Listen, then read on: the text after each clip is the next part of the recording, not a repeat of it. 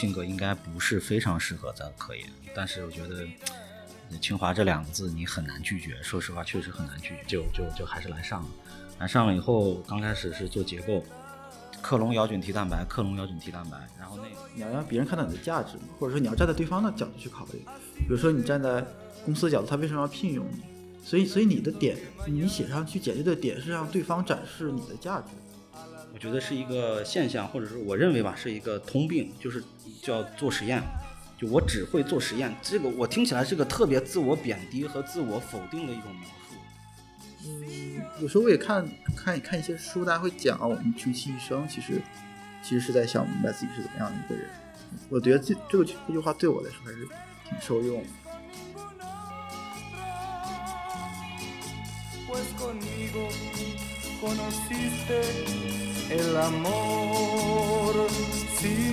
AGTC Doctor Chat 听众朋友们，大家好，我是雅贤，我是连燕，非常呃高兴今天又在这个电波里头跟大家会面了。然后呢，最近呢，我跟我的很多生物圈的朋友聊天啊，发现大家这个觉得生物圈这个卷的很厉害，就是大家虽然都一心科研，但是发现僧多粥少，有可能专心科研，最后却找不到这个 faculty position。所以呢，我们就想这个呃，如果有机会能跟科研圈外的已经转行的人聊一聊呢，也许能缓解一下大家的这种焦虑。所以呢，我们今天这个请到两位已经转行成功的嘉宾，然后给大家分享一下这个自己转行的经历。然后一个呢是聊聊他们呃他们这个转行的原因啊，一个也是他们在科研圈以外对他们自己行业的一个观察。然后最后呢，希望他们能给小伙伴，就是想转行或者是不确定自己要不要转行的小伙伴们呢一些建议。这个就是我们这期播客的初衷。那我们现在啊，先来请两位嘉宾做一下简单的自我介绍。天齐先，好好，那那我先来。呃，大家好，我我叫李天齐。然后我之前呢，其实我觉得可能和很多听众的整个的背景还是很类似的。我之前就是清华生物学的本科。本科毕业了之后呢，其实也也不知道该做什么，后面就随大流读了一个博士，对，然后博士在去年毕业了之后呢，其实转行去做了这个金融的 VC，VC 呢就是呃 venture capital，其实就是风险投资，呃，它更多的是关注在整个行业中的一些呃早期的项目、早期的机会，这样希望把更多的资金呢给到有潜力的，呃，但是呢可能还不被市场完全认可的技术和公司里面去，来助力整个公司的发展，所以大概这样的一个情况。OK，大家好，我是谭畅，啊，也是资深的科研狗，那本硕博全部都读的跟呃生物相关的，啊，生物技术、植物学，然后又先做了结构，后来又转的生物信息，啊，前前后后这十多年，然后毕业以后先是呃那段时间想做 VC，那然后呃这个这个找了很多的机会，最后感觉。就是不投缘，就是要么他看上我，要么我我呃不是他看不上我，要么我看不上他，反正机缘巧合下怎么都没进去，没进去以后就先去了呃佳能医疗就日企工作，然后在疫情之前就往来于中日之间待了一段时间，当时负责呃中国区的这个新兴生物技术转化，主要是跟 IVD 相关，就体外诊断，然后后来就琢磨着自己想也创业，对吧？这个一这颗心是一一直有的，然后后来。啊，就跟咱们学校的这个相当于啊明星企业，就蓝鲸微生物李腾他们也认识比较早，然后后来就选择一起加入一起干。现在在公司负责啊新产品的啊从研发到啊生产到销售，再到挣钱，反正这一系列的事儿都都管啊。现在反正蓝鲸最近是确实是圈里一个明星企业，当然压力也比较大啊，这个面临着很多啊挑战。啊，就今天有机会可以，如果聊到相关话题的话，我们可以分享一下。谢谢。我感觉这个简单的自我介绍聊下来，就是一个嘉宾可以撑一期的 节目，结果我们非得把俩嘉宾塞成一期。以后有机会可以再再聊一聊啊。对，然后那个咱们就先从这个博士期间聊起吧。一开始天琪说的是什么随大流就读了博士，对吧？咱们可以大概聊一聊自己博士期间呃是什么样一个经历，然后什么时候就是决定呃想要转行的？可以这个大致说一说。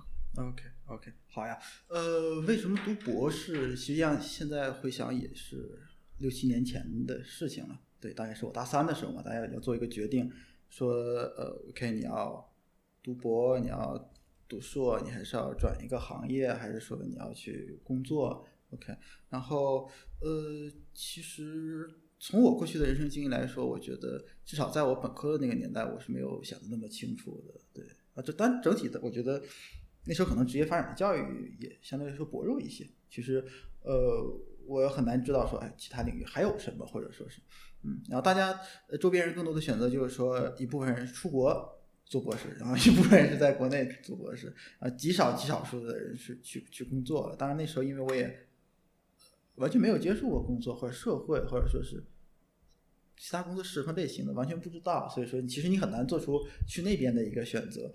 呃，对我来说，可能读博就是一个很很很很天然的一个一个选择，或者说是呃，如果你。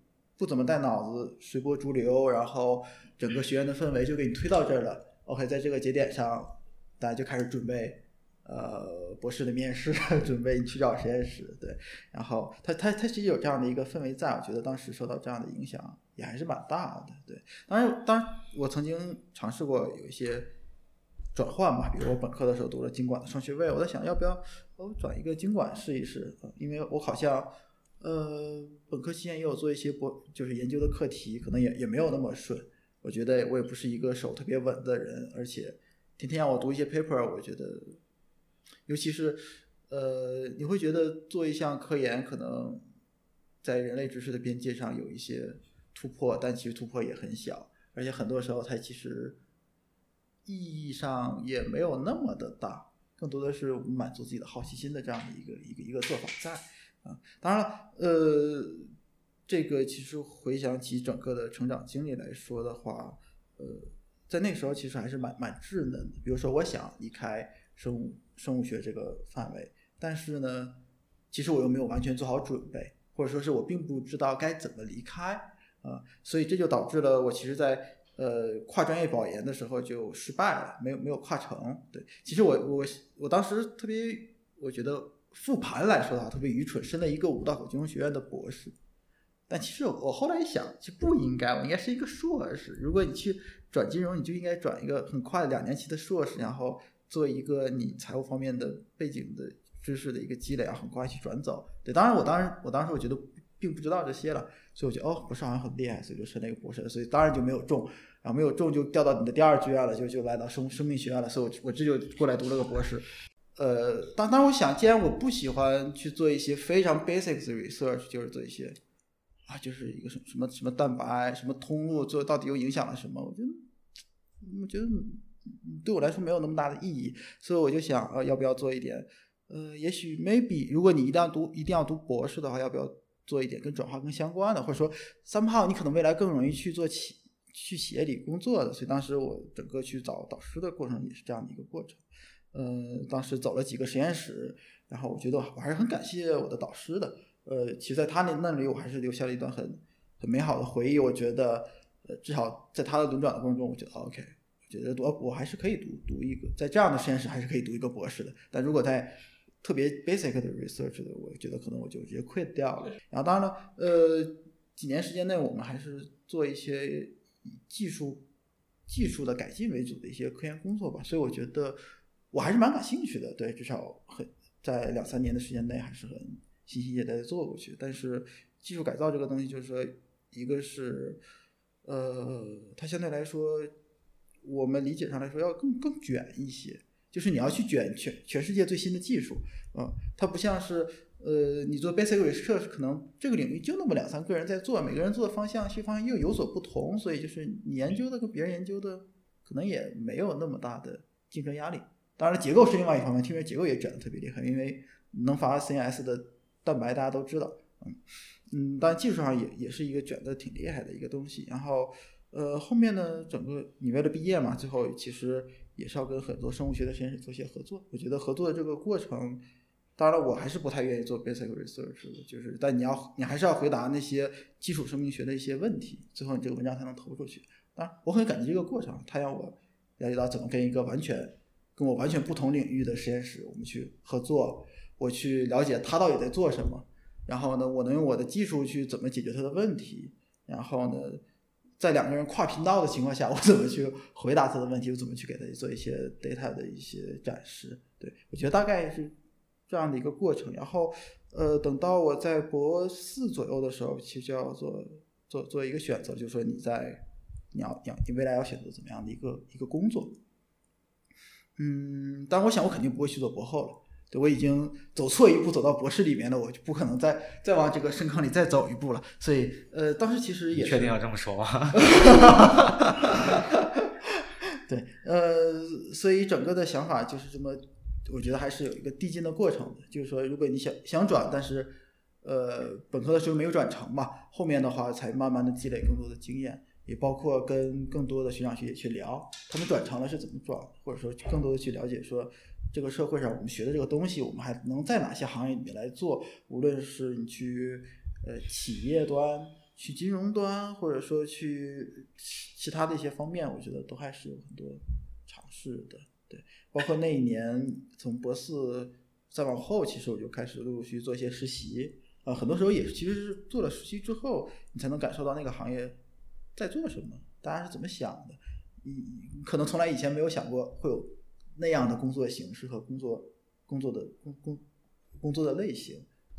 然后无论，然后包括在秋招季的时候，我也投了很多，也去面了不同的感觉，比如说面了既有在这个药企里面做研发岗的，嗯，也有呢去药企里面做这个销售岗的，甚至去面了一些销售，我觉得还蛮有意思的，包括一些市场部，就怎么把药卖出去，怎么去搞定医院医生，让他多开你的药，就大概就是这种事情。对，然后也包括呃金融行业，但金融行业里面也是很大的一个细分的领域了，比如说我们整个毕业了之后，你也可以做。非常多类型的工作，当时其实也是体验了很久，觉得哪些方面，呃，或者说是，我觉得既是了解社会的过程吧，也是了解自己的过程，就是说我自己的性格更适合什么样的工作，然后社会上有什么样的工作类型更适合我，所以它有一个双向选择，不断在摩擦，不断在探索的这样的一个过程，所以最后大概就是觉得 OK，VC 还是蛮蛮符合我的性格的，所以当时就决定来去做 VC 了。我觉得天琪是早早就意识到自己不适合做科研，所以对很早就出坑了，而且做了很多准备。呃，对吧？嗯，就是我觉得就是那实习的时候有点像那个就业轮转。啊，其实就是没错，你说的太对了。我觉得就是就业轮转。对，那那其实我觉得，那你们实验室还挺好，老板还给你很多时间让你去 找实习。嗯，我觉得有几点吧，一个是。呃，是不是要感谢新冠，让我们都封在家里，所以可以远程做很多实习？但因为我做不了实验了，那也没有 data 也可以让我分析了。对，然后呃，第二一点，我觉得这个也是导师和学生之间吧，我觉得还是蛮理解我的。所以你既然说不想做博后了，也不想继承他的衣钵了，这个，那你自然就可以说，那那你就去体验你的一些东西吧。然后你把手头的一些。工作该 close 的 close 掉，该对接好对接好，所以有一段时间其实也还很还是挺忙碌的。就白天在实习，晚上你要回答这个合作者的各种各样的问题，你要去给他做做数据，然后也会经常做汇报。有一段时间还是就是你会两头跑。就我这就时间长了，这就十年前了。这对那时候是其实你要问大的。就为什么读博嘛？第一个问题，其实答案就是惯性，还是惯性，确实是。然后，因为你当时是我是应该是 CLS 的第，应该是第二届吧，第二届第二届招，然后通过就不用再笔试了嘛，然后面试就可以，然后通过了以后收到收到那个通知书，我说实话我是有犹豫的，这个我我觉得，嗯。我的性格应该不是非常适合在科研，但是我觉得清华这两个字你很难拒绝。说实话，确实很难拒绝，就就就还是来上了。来上了以后，刚开始是做结构，做结构，当时还我刚开我那我那时候做的时候还没有电，就是冷冻电镜还没有起来的。晶体学。克隆姚菌提蛋白，克隆姚菌提蛋白。然后那个时候一个一周的工作时长的起点是七十二个小时，也就是九九六嘛，相当于。然后后来我觉得这不行，这感觉自己像个像一个农民工，对，就是这就没有什么思考在里面，你知道吗？就是，然后后来我说就就先，后来就转到生信去了。转到生信以后呢，嗯，当时那个导师是也想做一件干湿结合的事情，但是当他实验室没有湿实验，但他做了有一个有一小间，然后有基本的设备都有，但没有人做。他说：“那你转过来刚好去做吧。”我说：“没问题。”然后他就给我给了一个课题，我当时就在那个屋里就我一个人，然后其他人都在做声信嘛，就在电脑，人家就像工位一样的都在那，我一个人在那小屋里面折腾，我就把电脑音乐打开，在在在那屋里独自享受。然后，但是那个时候突然有有意识到，就是呃转过去以后，就导师导师不管你的时候，哎，我突然发现，在结构的时候的这种高强度的锻炼还是有效果的啊。然后也反正就稍微就是读的就顺了一点，然后也也把该做的事情都做了。做完以后也是，嗯，老师还是很好，他他自己也想创业，也比较支持出去去实习，嗯，就介绍了一个一个一个机会吧。其实是我们俩双向介绍的一个机会去实习。当时那个什么火起来了，一一五年吧，那个啊就是 to C 的这个基因检测。就是检检测你的那个其其实就是检测你 genome 里面的 SNP，然后可以可以呃解读一些一些事情吧，对吧？这就是 twenty three 啊，对对对，然后 就国内也兴起了这么一波这样的企业，然后他刚好是又是生信专业嘛，就就在那实习。那这个事情其实我可以连着第四个问题一起回答，就当时发生了什么转折性的事件？确实有一个转折性的事件，也跟这个当时实习是有关系的。是我有一年十一国庆节放假，我同学来北京玩儿。我们一起去了七九八那个转，嗯，当时七九八里面有一个那种创客展，当然那里面基本上都是比如说呃艺术类的呀，或者说是那种光电类的啊，这这这样的创客。你你突然我在一个一个一个一个展桌上，你猜我发现了什么？我看见了一台 PCR，真的，然后是是那种。但是不是咱们科研的时候这种这样的 PCR，它是用那种就是纸就是那种木塑复合体做出来的那种，就是可以 DIY 的那种。然后我当时就非常惊讶，我说这就因为那我想当天如果有十万人在那个厂里面，九万九千九百九十九个人应该都不知道那是什么东西，对吧？然后我一眼认出来以后，我就说你这是怎么怎么怎么做的？他说这是一个网上的一个开源的项目，国外的，他参与了。我说哦，我说这还挺奇特的。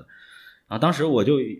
也没多想，我就其实聊了几句以后我就走了。走了，我前思后想，我说这个人挺奇特，而且他他他也是我现在一个朋友啊。他当一个男生个子很高，然后他留的长发 很有范儿，就非常的极客，那非常的那样一个形象。然后我最后都都可能过了一个多小时，我又绕回去，专门把他微信又加上了。加上以后呢，过了一段时间，他突然给我发微信说，他有一个朋友做了一家。基因检测的公司，我说我他他他当时还没有描述的很清楚，就是他还不太清楚。虽然他做那个 PCR 的仪器，但他其实对生命科学不是非常了解，他也不是这个专业的。他之前是搞喜欢玩 3D 打印的，然后他说有一家这样的公司，然后好像看起来跟你的这个专业差不多，你们俩要不要聊一聊？呃，我待会跟你说是谁啊。然后然后 我说好呀，然后就就他引荐，我就去聊了一下。聊了一下呢，这个这个创业的这个人说。啊，我也确实需要这个技术方面的支持，并且需要这个高校的这些老师的背书，我就把我实验室的老师连带自己就一起介绍了，然后后来也去就跟他一起去在那家公司参与他的那家公司的初创，这是我第一次因为这样的一个机会啊了解到，就是 biotech 或者说咱们的专业除了制药以外。其实还是有很多不同的应用的场景的，对吧？以前你说你说你是做生物的，大概不懂行的人下一句就是，那你大概率就是你是做药的，是不是在药厂，对吧？就你包括扯开多讲一句，就是你最近合成生物学比较火，对吧？其实原因就是看到生命科学其实除了药物、医药以外，其实跟很多其他的领域跟生物制造已经完全的接上，对吧？这个已经已经能转化了。然后这个是我第一次开始呃考虑。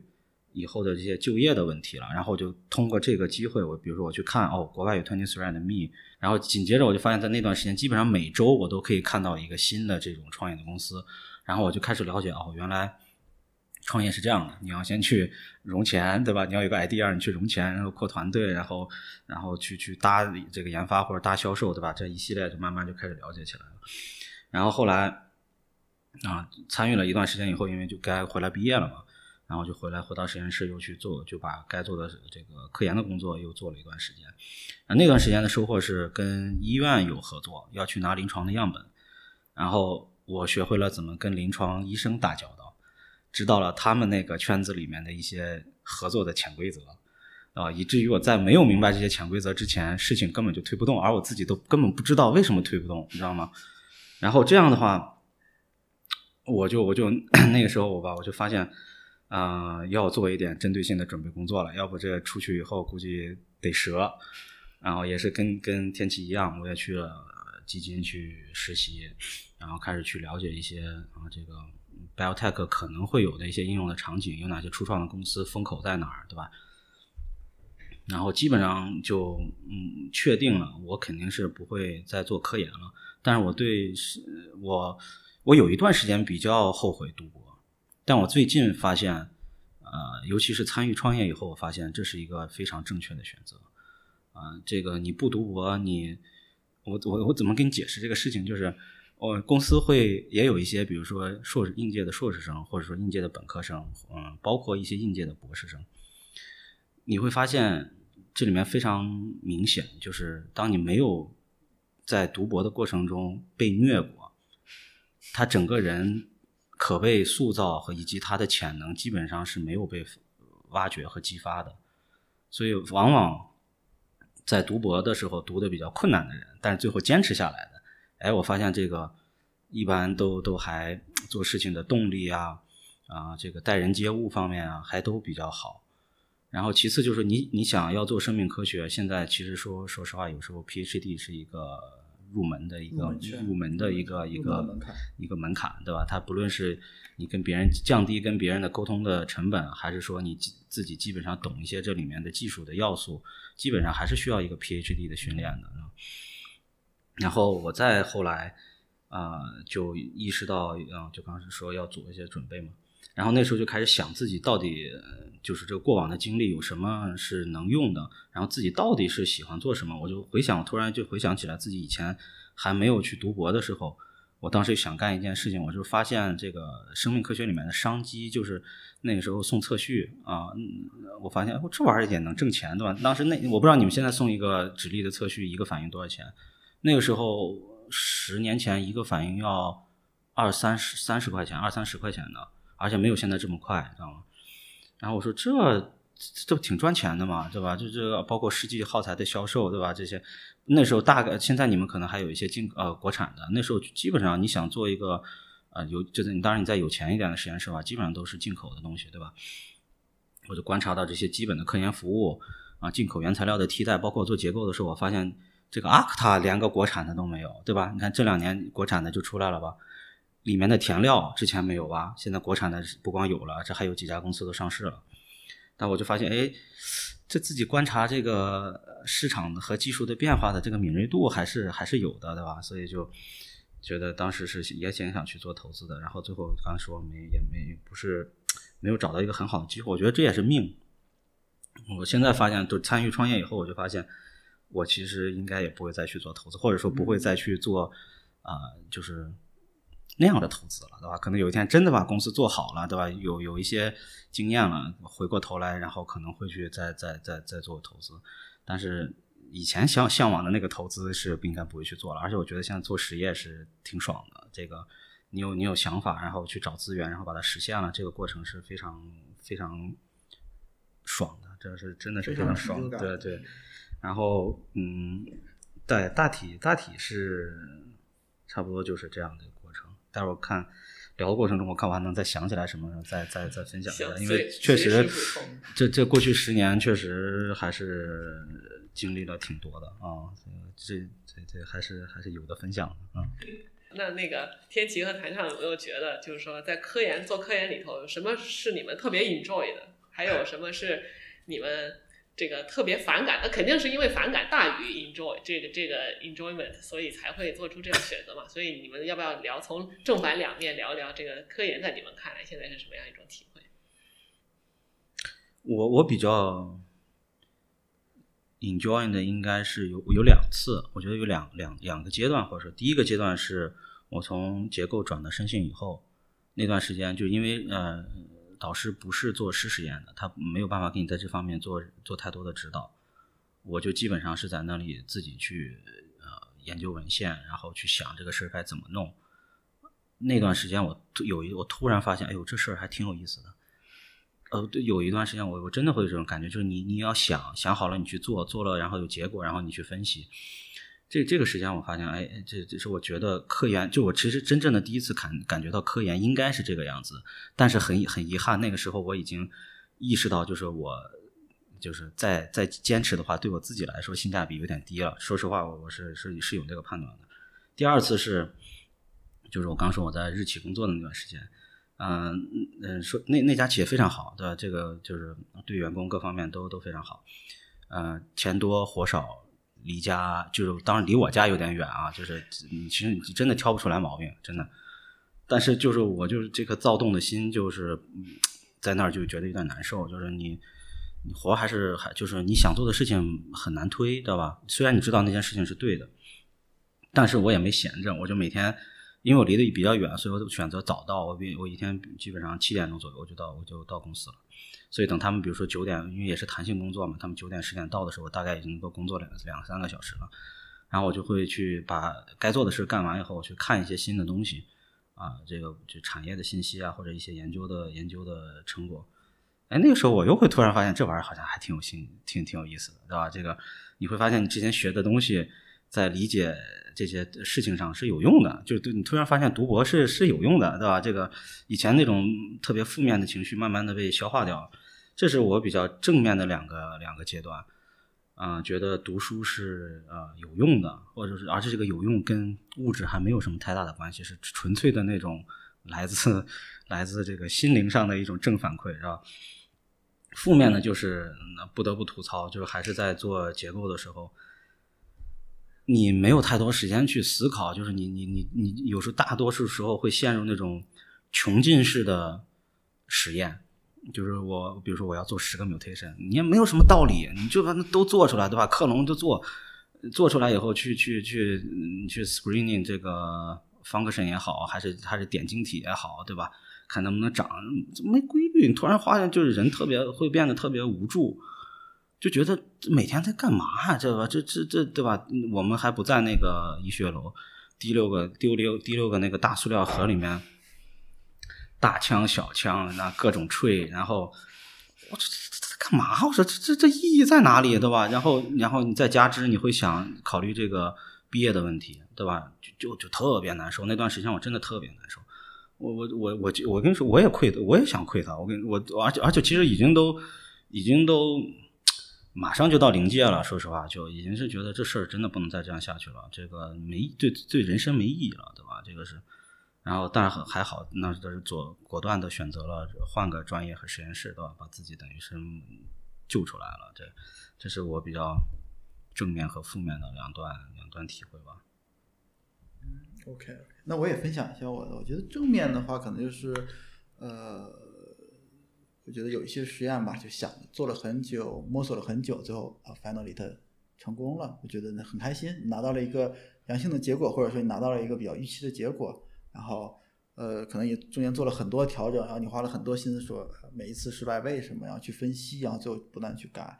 呃，当负面的结果呢，就是说，呃，当你拿到一个正面的结果之后，发现呢，OK，有一篇论文发表了，它的数据比你好很多。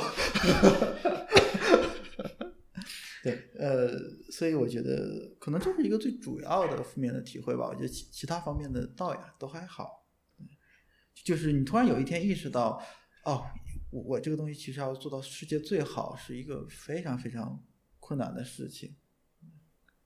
嗯，我觉得那个两个嘉宾特别 impress 我的地方，就是当你们发现这件事情跟自己不太对的情况下，就能非常果断的选择换一个赛道，你知道吗？我感觉大部分人就是处于那种，我感觉我可能和连夜都都处于那种，就是感觉这件事情吧。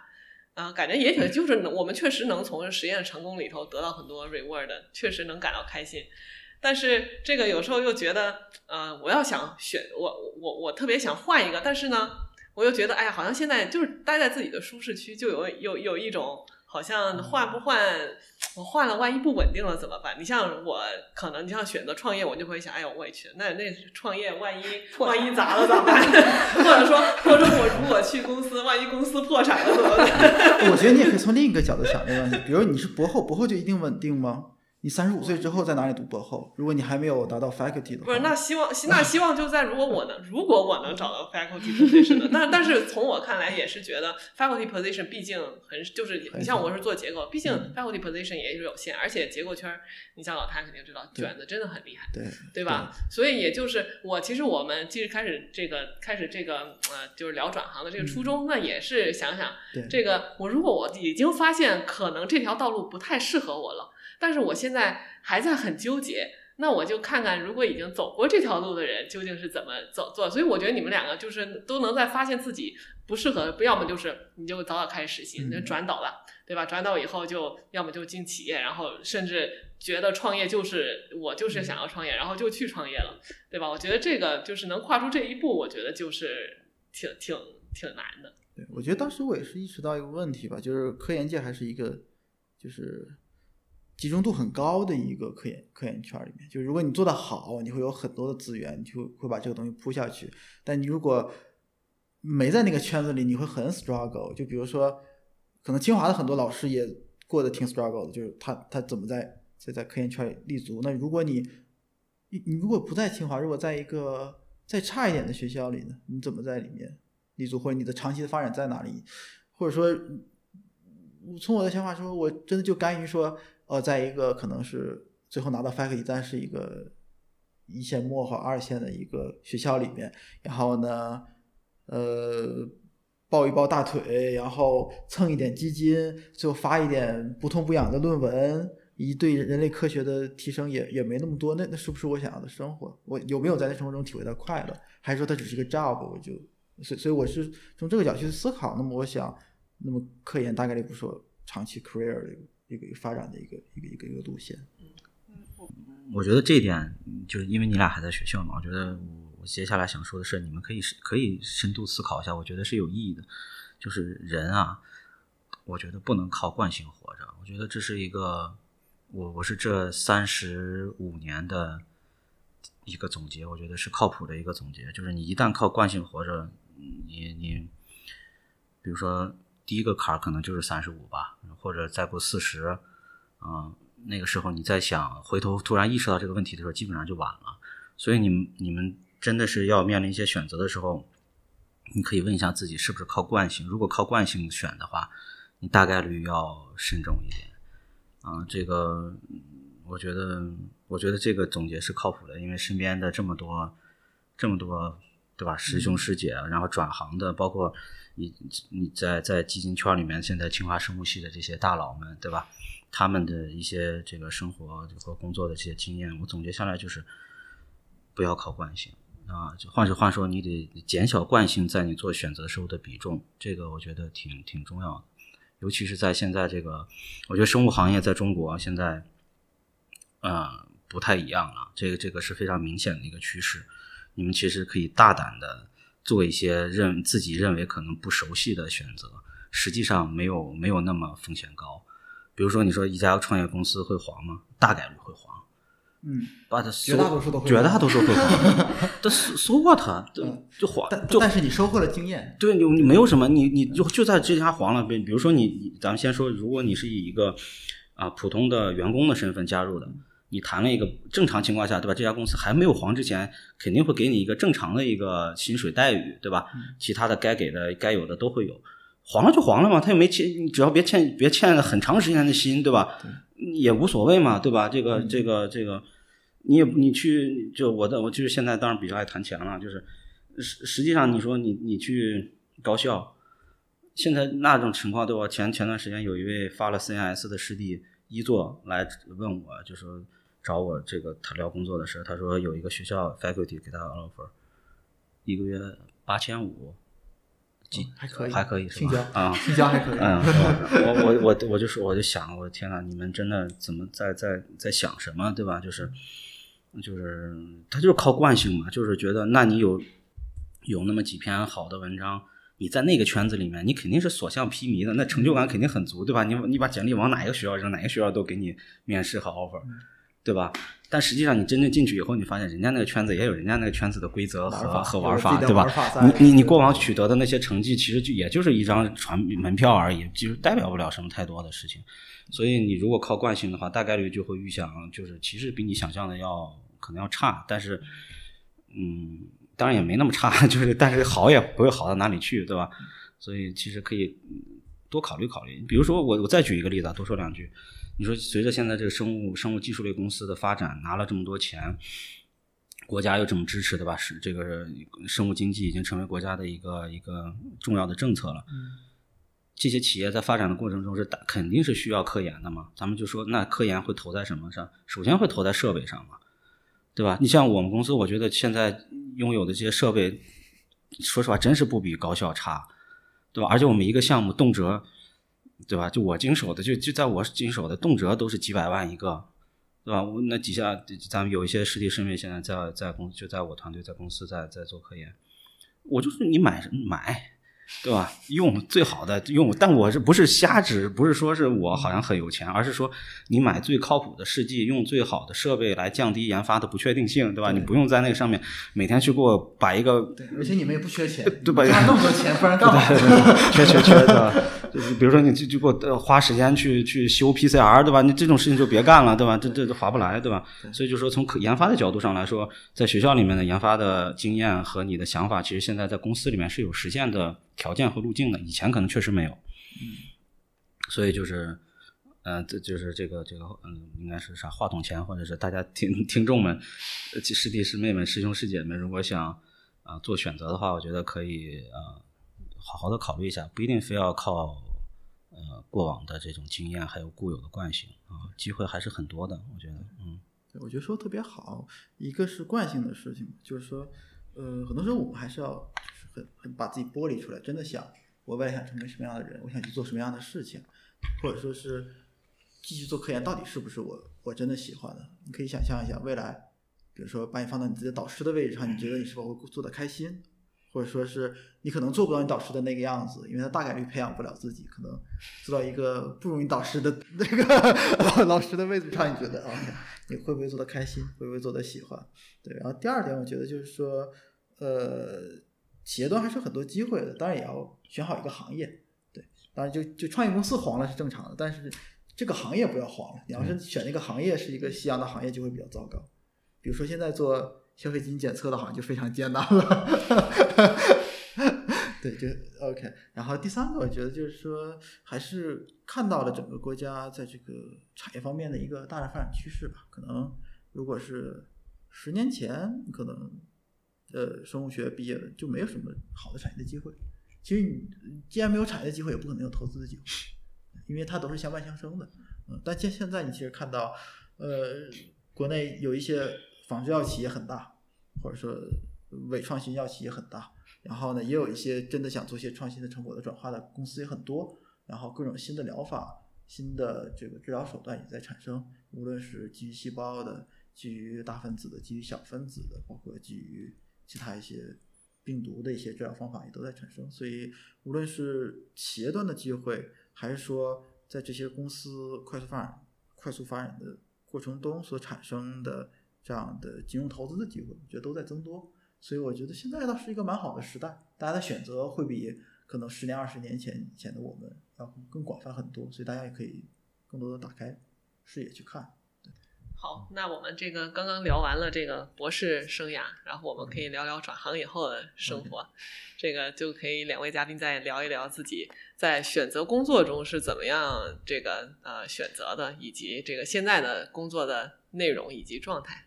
OK，找工作过程中，首先是我当时做测序相关的嘛，二零四相关嘛，所以找了一些企业的研发岗，对，然后面的非常顺利，跟你说就是专业对口，然后我觉得大概率里面的人可能呃技术最好的也就我这个水平吧，可能也是这样，其他都是些硕士啊，什么中科院的硕士啊进去的啊，然后我有的时候在想，OK。你你你有没有向往过那样的生活？以后你在企业里面，他给你一个既定的任务，你要去完成。后来觉得这样的生活也有也也有些无趣了，就是当然了，呃，压力也不会那么大，因为它大概率是一个能完成的，或者说它不会要求你做一个非常领域里的没人摸索过的创新，而更多的是你要调整它的稳定性，你要定期的交付出一个产品出来。这药企是吗？药企的，药企的，嗯药企，你要完成这么一个东西，OK，然后这个东西大概率是可以完成的，然后呢，你只要保证它不出错，然后往前去，然后嗯，这么去做下去就可以。但有点螺丝钉，你就会觉得，呃然后如果你你想有很大的发展的空间的话，我觉得相对来说也是比较局限的。但工作上胜在稳定，嗯，几乎不加班，然后呢，这个其实这个行业只要还在的话，你在这做几年研发积累的经验，然后你就可以再去下一家公司，这家公司倒了也没关系的，这个管线黄了也没关系的，反正这个领域里永远需要这样的人在。所以这样的话，你长期做下去，你也积累很多经验，你也能够成为一个行业的专家，然后未来也是有，我觉得都是有职业发展的。对，就是你可能今天在这家公司，明天在那家公司，然后越做越高，我觉得大概是这样的。然后后面呢，呃，其实有试过药企的销售岗，销售还是蛮有意思的，因为当时我觉得我还是蛮蛮外向的一个人，也也也也喜欢跟别人聊，呃，然后你要是天天把我锁在实验室里的面面对着电脑，可能我也有也有些难受，对我就去试了一下，呃，但后来觉得哇，国内的这个营销体系还是挺复杂的，而且呃，你有没有想过那样的一种生活，就是你可能未来呃，比如说你去市场或者去做营销端的话，你未来就覆盖那几家医院里的那家医生，然后呢，其实头几年你会建立一个关系，后面你就不断不断去维护这些关系就行了呀。你公司出什么新品了，你直接给他们推就可以了，这样的一种生活。呃，其实我是一个蛮爱折腾的人，所以我觉得你可能也折腾不起什么风浪，因为一个人能 cover 的这样的比较，就是你能维护的比较好的关系的人数也是有限的，这就这就确保了你最多最多就竭尽全力了，可能也就是那么多医生，也就是那么多科室，然后就到头了。后面呢，其实就试了金融行业的很多岗位吧。当时其实从投行到这个券商到这个那个 VC，当时都做了一些尝试。呃，当然从整个分类上来说，比如投行呢，就是帮一些公司做上市的，所以它往往对你的技术要求没有那么的高，但也有一些要求。然后呢，呃，会更会更强调合规，你怎么写一个让企业各个方面都符合上市的规范？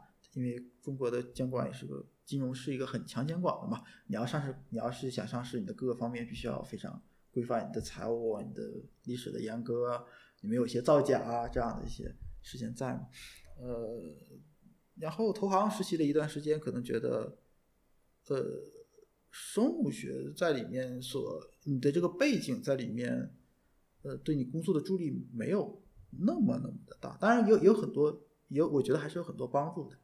因为它的很大一部分因素，它的很大一部分工作吧，就是说我有一家公司要上市，我要让市场知道这个公司的价值何在。而如果一个新药公司其实就离我们很远，它不像是比海底捞上市，大家大家都能理解这是个什么事儿。但是如果说这个药还没被批呢，也不知道它能卖多少，这个公司想要上市，想要面对这种非特定人群去募资，就相当于我们散户都可以去买的话，你怎么样大家或者说是没有那么懂生物医药的人了解到这个公司的价值？所以你要去给大家去讲怎么去讲这个事情，所以所以在这里面还是需要一些专业背景在的，但也没有那么多，对。所以当时我去投行实习了一段时间之后，就就切换到了券商，券商就更简单，去卖股票。你觉得哪哪只股票未来会会涨？你觉得它为什么会涨？呃，包括这个，当然主要是做医药类的股票了。你觉得为什么这个管线批了之后可能每年能卖十个亿的这个药？每天就就做这些东西，但它毕竟是 sell side，就它是卖方，嗯，很多时候你也有的时候也会有些为了卖而卖，就是它可能没有那么好，但你要包装一下，你要让大家觉得它特别特别特别好，对。然后，当然我觉得我自己还是更喜欢说，你可能在买方，就是说我真的去真金白银的做一些投资，然后我真的去思考这个企业有没有价值，它未来行业有没有发展，我尽量不要被那些其他的声音和信息去误导。对，这样的话，其实我觉得也是跟我们博士大家去去真的去探索一个东西的真谛，去去去去求真的这样的过程是是更类似的。对，所以当时也试了几家呃，VC 三最开始的一家呢不是专门做医疗的，因为呃这样一个行业并不是对呃一个新手很友好的，对他更多很他更多时候希望你自己去了自己就可以干，最好不用人带，对，所以最开始的第一份工作第或第一份实习总是非常的艰难的，对，然后呃陆陆续续实习了几家，可能整个人的一些基本的技能在这个过程中也有一些这个这个这个。逐渐的、逐渐的掌握，然后后面就选择了去做这个早期的投资。早期投资有一些好处，呃，一个是呢，往往早期来说的话，更多的会是因为现在是个技术大爆炸的时代，我觉得很多也是一个技术导向，所以你的生物学背景，你你对这个生物学知识的理解，对于你理解这个行业、这个公司来说还是很有帮助的。嗯，这是第一点。第二点就是说，呃，他需要你经常出去跑，去去见人，去跟大家聊。嗯，然后我觉得这个这个过程还是蛮符合我的一个性格的，我觉得这个这个方面是比较 match 的。嗯嗯，当然了，那个这行业也有它很艰难的地方了，就比如说这个你刚刚入行怎么去找到那么多好的公司呃，包括呃你怎么跟创始人建立一种联系，让让你们两个可以通过投资的方式来联系在一起，然后包括大家如何在投资协议上达成一致，后面还有。很很很很很很很多的知识积累需要在后面，对，所以当时就这么先进来了。当然后面面对的挑战也是也是非常多的，大概这样的一个情况。嗯，再听听师兄的分享，师兄的经历应该更丰富一些。就是先说找工作的经历是吧？哎，顺利吗？哎呀，应该说是现在回看应该算正常。啊，波折还是有的，就是你想去的人不要你，你你你看不上的给你猛发 offer，这这这肯定也有。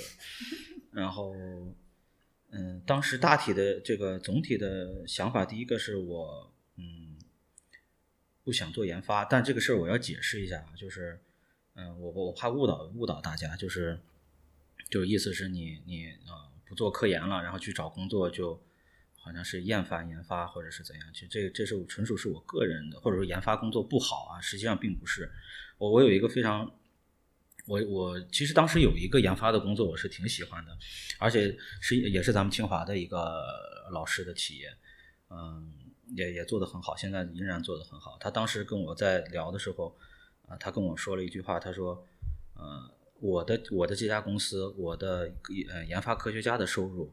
要绝对不低于公司任何一个重要岗位或者管理者的薪资水平。我当时这句话非常打动我，啊，我觉得这这个老师或者说这这个老师是，或者说他至少或者他的企业是理解啊 biotech 公司里面研发的重要性的。但那份工作我没有去的原因是，确实是离我们家更远，当时这这这这这还更远，对吧？这实在是没有办法。还能比生物科园更远的公司吗？基本上一个距离。啊，基本上一个距离，但当时我我没有，就是没有没有这个敢跑这么远，当当时还是想是别太远，对吧？因为这个通勤还是受不了。然后后来就是先定了一个大方向，就说这种纯研发类的工作不找，因为我觉得可能满足不了呃自己的这个好奇心，就是你你可能工作内容完全跟学校一样的话，确实会有点枯燥。嗯然后就是当时就去最后啊，不应该说最后吧，就是去了日企嘛，去做这个生物技术的转化。它其实是介于呃，就是比天齐的工作还要再早一步，就是你要找到，比如说最新的一些科研成果，哪些科研成果是可以真正的有这种商业利用的价值，或者说工业化的，你要去把这些啊，比如说在高校里面，你要怎么样去和这个老师做合作，把这个技术能做验证，然后能转化出来，对吧？然后公司就会啊。逐步的去投钱把它商业化，对吧？就是当时做这么工作还挺有意思的，就是你每天也要去看一些文献，然后去参会，或者说跟这些老师接触，对吧？了解行业大概呃技术发展到什么程度了，哪些技术是可以马上落地的，或者说多长时间落地的。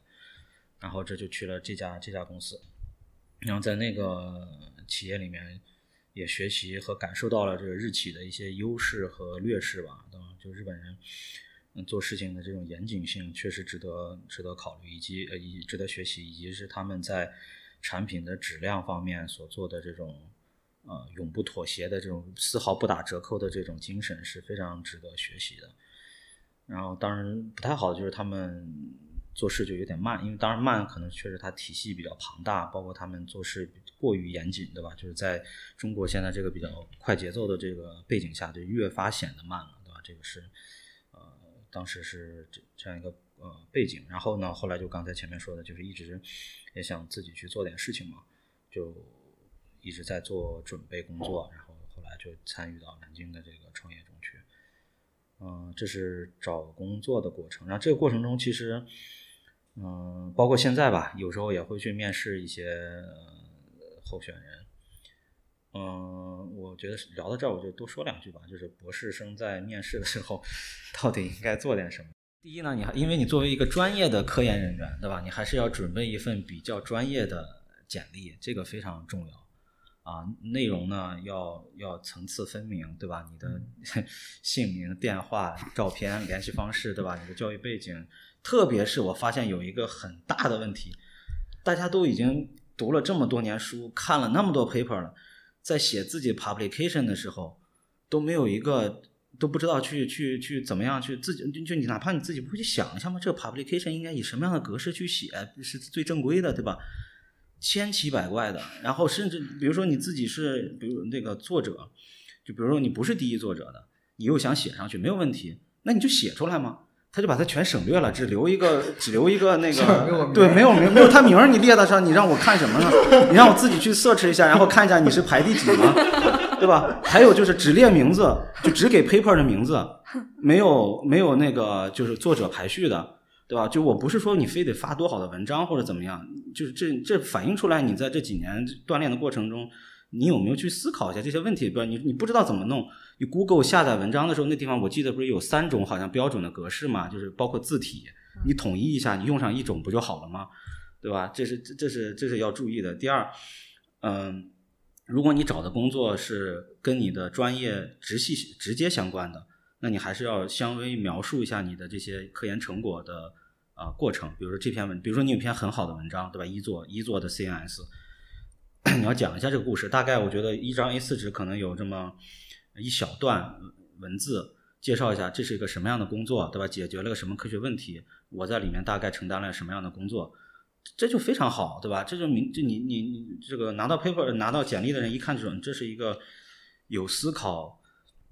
知道怎么做事的一个人，对吧？这个就就可以，其实是可以 cover 掉一些你的短板的。比如说你没有去实习过，对吧？你没有这个相关的工作经历，但是我觉得这个人是是是可塑的，对吧？这这就非常好。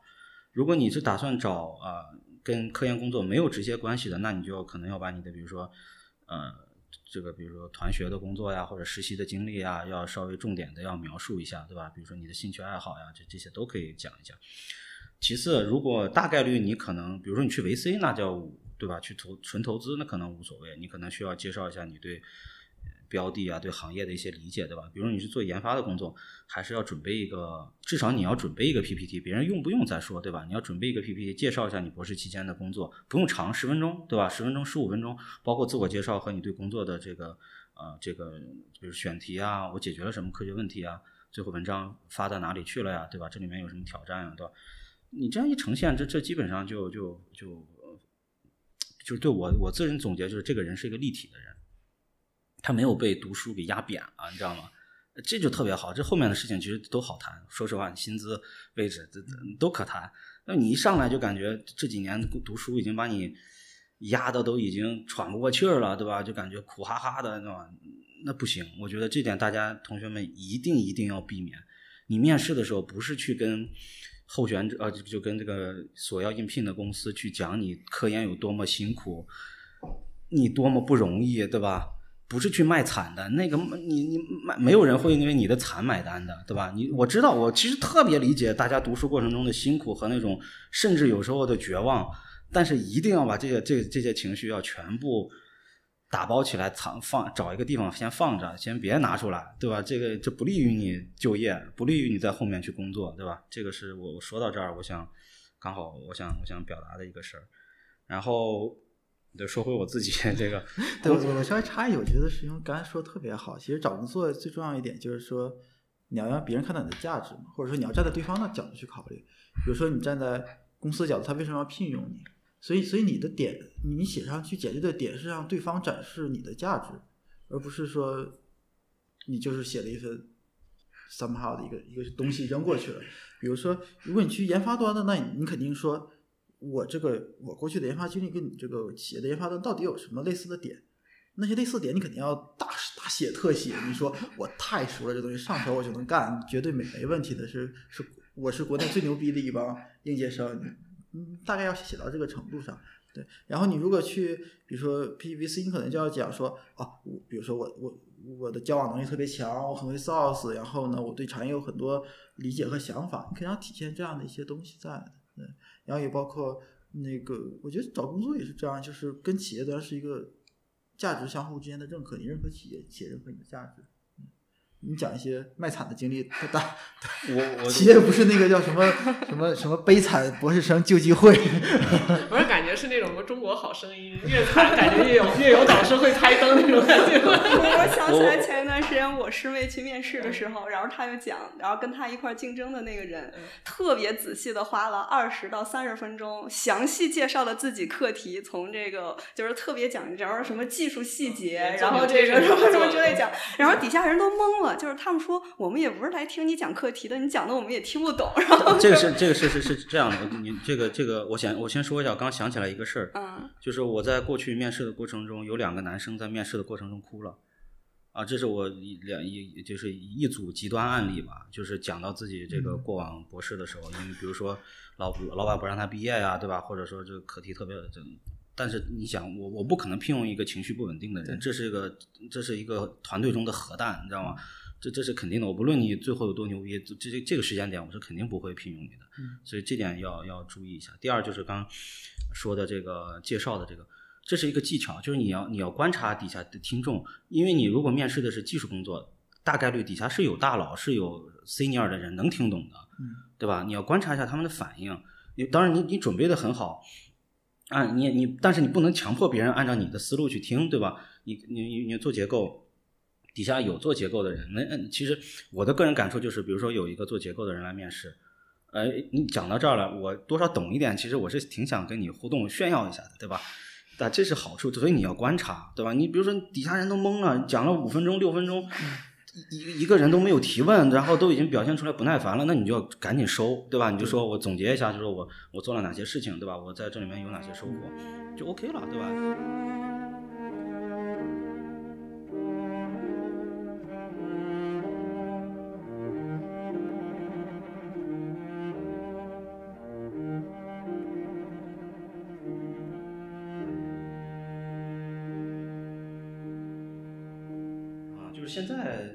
感受就相对来说比较正面啊，但确实是也会有不顺的时候。你比如说，创业嘛，创业对，就 就是你最后就就是你实际上会达到一种什么状态？就是你疲了，就是好事儿你也不会太高兴，呃，烂事儿你也不会太沮丧。因为我发现有一个规律，就是比如说今天有个烂事儿吧，嗯，它过两天它就又好了，你知道吗？对吧？就然后你有个好事儿吧。过两天你发现其实自己这那个当时的决策有问题，OK，真的，这个这个，所以你就你就会发现，就是呃，这有个话是怎么说的来着？就是啊，忘了，一下就是一个成语吧，一下说不出来了，没文化。就是大概意思就是这个好，就是嗯，快乐的时候也别太快乐，就沮丧的时候也别太沮丧啊，就是这种这样可能是现在的在公司的体验和感受吧。这个是创业可能就是是这样的，因为。你而且你还，你还不能有太多的情绪表露，因为底下还有团队，对吧？你你看这个团队的一个一个 leader 每天哭丧着个脸，或者说突然啊高兴的跳蹦子，对吧？这这个不行的，这个这 这个这你有时候确实得得得得控制一下，这个是是现实。打个岔，老谭，就是能不能现在就是具体一点说，你每天的工作就是工作内容是什么？就是作为一个创，就感觉创业者当然是个标签儿，但是作为你，比如说你从创业初期一直到现在创业，基本上已经稳定了哈。就是你这一步一步都都都干些什么？哦，首首先是这样，就我参与到蓝鲸的时候，其实确实是蓝鲸就比较好了，跨过那个呃，跨过一八年死亡之谷死亡之谷了，对吧？一八年真的。所以当我我加入的时候，就是说通俗一点，就是公司融到了钱，有资源，然后做事情了，然后也在这个赛道里面。跑成第一名了，这个时候其实我，然后我承担的是，呃新产品的开发，就是除了原来的那个已经就即将上市的这个产品以外，剩下所有的其他的生物制造的产品的开发。所以我每天的工作内容其实是行业里面经常的一个词儿叫选品，就是你到底做什么，对吧？或者说你到底不做什么？这里面考量的东西其实就就非常多了，这个就就不展开讲了，这变就变成那其他一个话题了。然后选品就是选好了做，比如说我们选好做什么了，对吧？我得我得告诉呃团队我们怎么做，对吧？是我们自己研发也好，还是是去 license 也好，还是去投资还是收购也好，对吧？我们想办法要得到我们想要的这个产品或者说这个结果，然后就每天就要去和内外的人开很多的会。我最多的一天就是从早上九点一直开到晚上九点，然后没有断过，就是就是各种各样的会。然后当然我们推荐你们使用飞书啊，这个飞书是一个不错的软件。嗯，然后另外就是出访，嗯，拜访去，嗯，聊一些合作，因为你可能有一些产品开发的过程中的一些问题是自己解决不了的，其实也没必要自己解决。你比如说你要做药。呃你药品我们可以找 CDMO，对吧？你也没必要自己去搞个药厂，尤其是你的用量和那个市场并不是非常大的时候，对吧？这这这就这是一个情况。然后，啊，现在现在还有一些会去参会，就是你代表公司可能要去，呃，比如说我们现在做原这个化妆品的原材料，你有时候得去参加一些这个相关的行业的会议，介绍公司或者说介绍介绍产品，啊，这是现在基本上的一些工作内容吧，啊。然后剩下就是还有什么 P U A P U A 自己的这个 这个同事对吧？这个是开玩笑，就我我我从来不 P U A 他们啊。这个嗯，对，大体是这样的。嗯，公司的工作和做科研有什么相同和不同？这这个我我就一句话，请参看我在哔哩哔哩上的视频，还有引流的。那个其实是那个呃，李英上次也是一个类似的一个，就其实跟你今天咱们想聊的事情，其实基本上是一样的。他们有一个专门有一个这样的活动，然后对那个对对，然后那个如果不知道的听友，到时候我可以把这个视频也可以放在那个 show notes 里。他他们 我其实没有做任何的宣传，然后但是确实是有师弟师妹看到了，反过来问我，他他很惊讶，当然他开玩笑性的说：“师兄，这是你吧？”我说是是是，我是工具人，工具人就是代表公司对吧？这个参加了一个活动啊。我觉得 biotech 的基础，biotech 行业的基础还是技术，这个是事实。对，当然它在里面占的比重，比如说，我们我我大体总结一下，可能就是百分之三十左右。它如果一个一个产品成功的话，但它是基础，所以你你越理解的好啊，并且能变通的去把这些思考的方式转到，比如说对市场啊、对销售的理解上，呃。这个就会变得就变得特别有价值了，所以有有理解技术是或者话说我们的读博或者读硕，想呃是呃能进入这个行业非常重要的一环，这个大家一定要不要自我否定，我觉得这个是那个价值，但是这个价值会慢慢的体现，它不太像嗯比如计算机或者 IT 或者这电子大包一的行业，你你一毕业可能就是百万百万起对吧？然后你可能工作工作的顺利，可能一两年可能就是。中高层了，这确实是有可能的，但是在这个行业，他没有办法，他这咱们做实验的周期，他试错的就是那么长，对吧？你做一个克隆就是需要两三天，他没有办法，你快不起来，对吧？所以你的这个人的价值的体现或者说变现周期也会长一点。所以要如果大家选择做这个行业或者投资这个行业，呃，这个韧性和坚持是必须的。就比如说你今天在这家公司或者说做这个课题，你你觉得？哎我觉得好像不行，没希望，你就崩了，你就跳跳槽了，然后跳来跳去，然后每次跳可能工薪资给你涨个一两千块钱，我觉得这种是其实是比较愚蠢的一种一种做法，对吧？这个是我觉得我我是我个人是不太推崇的，就是你还是要在一个行业里面的某一个区、某一个赛道或者某一个细分的工种上要持续的坚持。哎，那我有个问题，就是，嗯，就是你们在选择公司的时候考虑过什么因素吗？就是说有没有觉得，比如说，比如说啊，薪资是不是一个最主要的因素，还是兴趣，还是什么其他？就是在你们在决定这个，呃，去哪个行业的时候。这个我先说，因为我可能，嗯，就是工作的时间稍微长一些嘛。嗯，也先说薪资，当时，嗯，它不是我重要的考量的点。因为大概率都差不多，对吧？你就比如说那那个时候多多是多则可能有，比如就新冠之前和新冠这这个呃，就现在这段时间，呃，这个生物行业的从业人员的薪资是完全不在不可同日而语的。那时候大概嗯，可能两万左右吧，一月薪两万左右就不错了，就就是还算可以的。嗯，所以你大概率正负个两三千，其实不是个太太重要的事情。啊，对我来说啊，我还是看。公司所在的领域和比如说具体的产品啊，市场的行情到底怎么样？包括公司的老板或者是创始人这个团队的视野啊，在什么样的水平，对吧？因为它会决定你的第一层天花板，对吧？你公司就那么挫，你你说你你你说我有一天站起来说老板你不行。我要把你干掉！我要当这家公司的老板。这这，你话是能这么说，但是 这是童童话世界里面的事情，对吧？这是在现实情况是不可能存在的，对吧？所以你这个，这是第一层你要考虑好。如果觉得不行，那你要么自己干，要么去更好的公司，对吧？所以这个刚你刚说薪资，我不是就是只要达到平均线就可以了，对吧？这个就就不太用再过考虑了。其他的一些因素，比如说离离家的远近呀。啊，还有什么问题啊？什么中午有没有管不管饭啊？这这个不是我重点考考虑的事情。然后我甚至我也比较，呃，就远近这个确实要考虑一下，因为比如说大家啊，尤其是可能男生，比如说到博士毕业大概三十岁左右，有的已经成家了或者有孩子了，那你可能确实要考虑一下。嗯，但是一上来就问我博士生啊，我特指博士生，而且特指比如说来自不错的高校的博士生。国内呃海内外国内外的都包括，一上来问我公司管不管住宿，管中午有没有饭，我这种问题我觉得你尽量先不要问，你要问你去问 HR 对吧？你不要不要问当时的这种，比如说是技术面试官也好，或者说是啊中面了，或者是次中面的这种情况下，不要问这种问题，他他会他他他其实当时很重要啊，生活里面具体的事情嘛，对吧？但是他会体现出你思考问题的。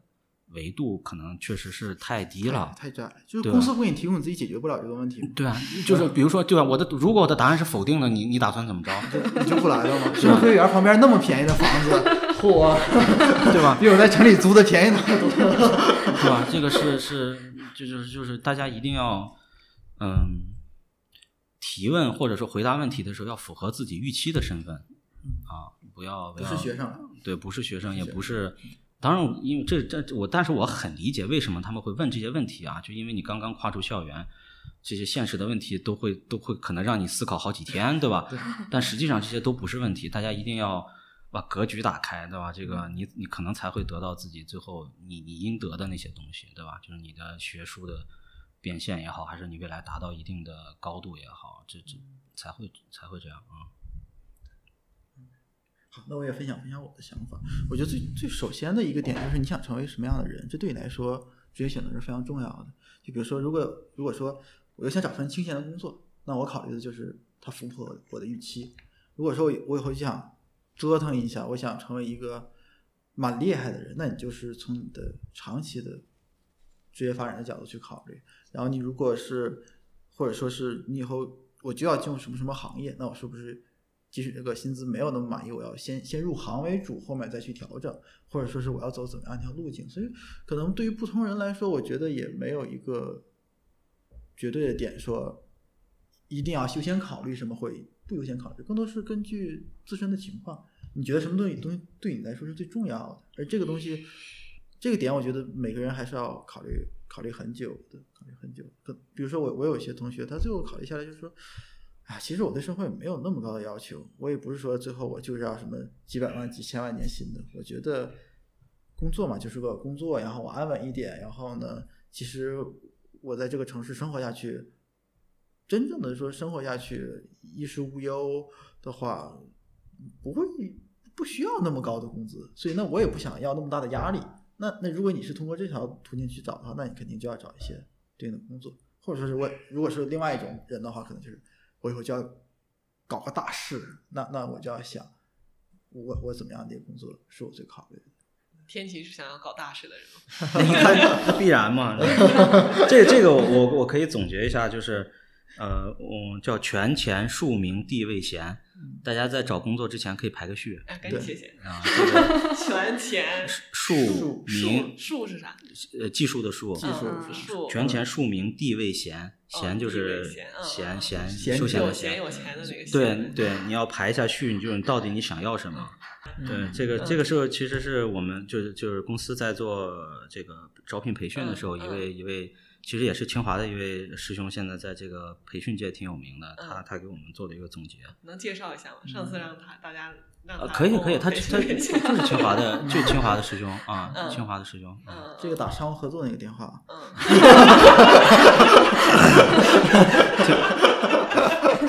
我得我得我得跟小秘书，资深小秘书。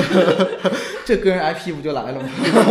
不便宜呢。那那那那老谭怎么排？我就这几个字。钱钱是第一位的啊，直白讲钱是第一位，剩下所有的事情都为钱负责。嗯因为但是大家不要理解，就是就是说你你求钱，它是一个特别物质的一个理解，钱是社会上的一种资源，你你你或者说是它是社会上的一种地球上的一种能量。对吧？我是想想要这种能量。当你只有具备了一定的这种能量的时候，你才能去做自己想做的事情。这是这个地球运行的规则，没有办法，所有人都一样。所以，而且你在职场里面最好是绝对一点，你绝对一点，然后你可能才会呃做成一点事情，才会让身边的人舒服，对吧？你你比如说跟你交，呃，比如说别人跟我交流或者跟你交流，他非常明确，这个人是代表公司的利益来的。对吧？所以你我要跟他聊之前，比如说我要要合作，你要把价格想好，对吧？你别报一个不合适的价格，我转身就走了，对吧？你如果我是把闲排在第一位的，对吧？那对方一来，哦，知道这哥们儿是求闲的，对吧？今天来以后好吃好喝招待上，对吧？这个这这这事儿八成就就就就就能干成，对吧？所以你你自己有就是适当的时候，可以在不同的时期跟给自己列立立一些 flag，这样方便跟别人交流。对吧？这尤其是职场中，对吧？这更是如此。所以每次我们面试完以后，我们其实是给这个候选人要按照这个排序要排一下的。当不是让他自己说啊，就是你通过跟他面试完交流，你认为他要什么，对吧？你这个比如说他是来这里求闲的，OK，那你就也不是说不可以，公司有些职位就是清闲，他就是应该清闲的，他不希不希望他忙起来没有用，对吧？那你就把他放到那个清闲的岗位上去。对吧？如果有些这个人干劲儿特别足，他是来来挣钱的，那你你给人安排一个行政，人肯定不干嘛，对吧？你就把他，比如说他有这个潜力，让他去做销售，对吧？大量的你卖出去，你有佣金嘛，他就挣到钱了嘛，对吧？所以这些是是是要明确的。所以我是把钱放，它不是排在第一位，我是把钱放在中心，然后剩下所有的东西都围绕着它变，然后把闲删了就可以了，对吧？这这个这是不可能有闲的，对吧？所以。是这么，我对我来说是这样一个啊排序吧。对吧？你要突然问我这个问题，我还很难做出这样的回答。而且你知道吗？感觉好像把钱排在第一，让我有点羞耻。这个是，就是虽然我心里也这么想了，不好意思说。嗯，哎呀，我觉得，所以就是，其实我觉得问，就是之所以会有这样的原因是，大家对钱的理解有点窄了。啊，它它有时候不是说单纯的是指你的薪资，或者等是指你的一些啊物质的回报，它其实是一种啊，应该说是，如果我们先论个人的话，它是一种个人综合的提升。但是这种东西要有个量化的方式，那就是钱。你比如说你的这种权、术、名，我觉得这是虚的，对吧？你这但你你兜里有多少钱，在银行卡上的那个数字，那是个实的，对吧？你说给你一个。比如说权，你是处长，那过两天给你妈了吧，对吧？这这这个这它这个是一个有中心化的一个体系，对吧？你术这个东西，我觉得也是，就是叫什么文无第一，武什么无第一，大概这个意思吧，就是永远有人比你好，对吧？你名气就更是虚的东西了嘛，对吧？所以我觉得地位也一样嘛，就是所以所以我觉得钱是比是一个可度量的一种方式，可量化的一种方式，对吧？这个是，所以我这样排就比较。科学，我觉得好。那那个呃，咱们博士和转行聊完了，下面要开始进入一些务虚的环节，就是呃，其实就说回到我们这个播客这期的初衷嘛，就是呃，感觉到身为周围很多，也是说现在其实我也是感染到，就是说最近可能也是呃呃市场或者经济不是特别行，然后包括这个呃，包括现在大学呃，就是想找职位好像也不是那么容易吧，就是感觉到一种焦虑啊，或者说是这种焦灼的气氛比较浓重。很多人呢也在犹豫说要不要转行，然后我个人的理解就是为什么大家会有这个犹豫呢？一个就是我觉得就像老谭刚才说的，可能就是一个惯性，总感觉好像温水煮青蛙，我就在这个行业里头待了很久了，不太不太敢跨出这一步，总感觉哎呦我这个现在好歹算还算是有点稳定，万一出去以后找个工作，这个这个什么公司倒闭了，然后呃另外一个方面呢，就是大家可能一个也是对行业不太了解，总感觉好像。如果做研发哈，或者说是做一些跟呃科研相关的呃在产业性工作的话，好像呃就是好像单纯重复，好像没有什么挑战性，是不是？我们在实验室里头这个拓展科学边界，好像是一件更富挑战性、更有意思的事情。这个是我个人理解的哈，大家这个呃不太愿意，或者说是不太敢跨行业就转行的这么一件事的原因，我不知道两位嘉宾怎么看，包括我不知道连燕怎么。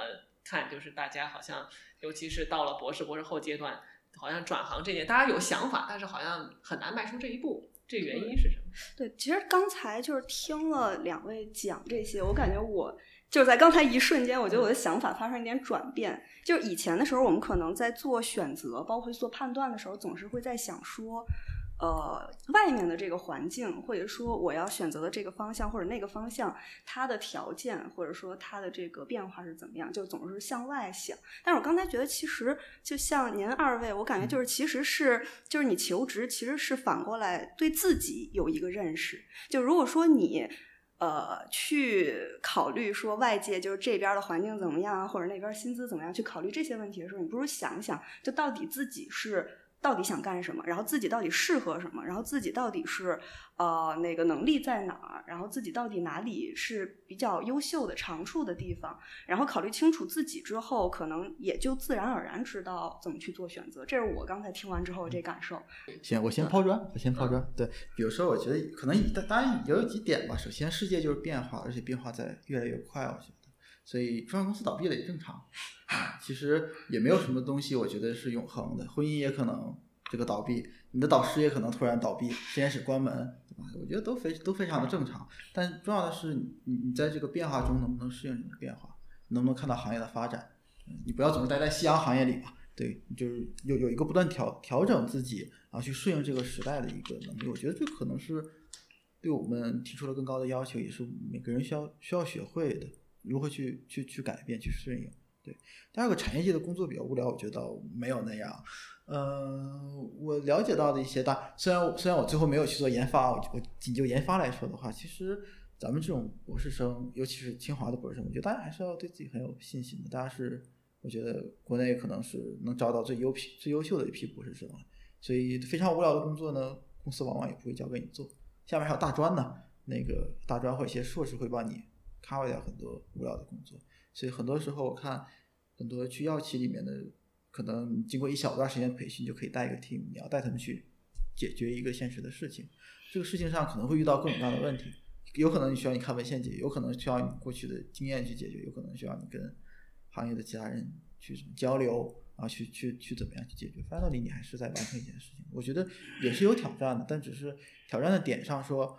呃，我可能不是去拓展科学上的边界，但我确实是在解决一个技术在实际应用中的难题，去把它真正的落地去完成。我我觉得首先大家不用焦虑，嗯，为什么？就是从用人单位的角度上来说，我们其实现在很难招人，就是你想想想招的人其实招不到。那大家可能会觉得我可能找不到工作，对吧？所以两头都其实挺焦虑的，所以更多的是。